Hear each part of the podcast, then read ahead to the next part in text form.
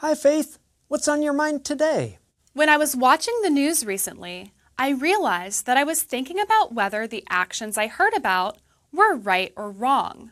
In other words, I was making moral judgments. I think almost everyone does that, whether they realize it or not. It brings up an important question. How does grammar connect with discussions about moral issues? Moral questions often come down to a central idea. An action is right or an action is wrong. The central structure of these kinds of statements is subject plus be plus subject complement. The subject complement is often an adjective.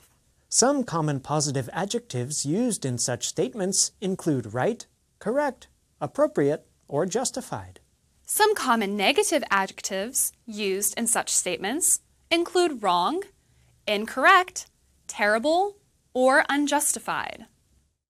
So you might hear a person say, My decision was appropriate, or Their behavior was terrible, or We were wrong. All of these statements have the same basic structure. Another key area of grammar that connects with discussions about moral issues is the idea of necessity. An action must or must not be done. English speakers use several structures to express necessity, but some of the important ones are need to and have got to. For example, imagine you hear a story about a disagreement between two members in your family. You might say, He needs to apologize to you, or You need to apologize to him. And that's everyday grammar.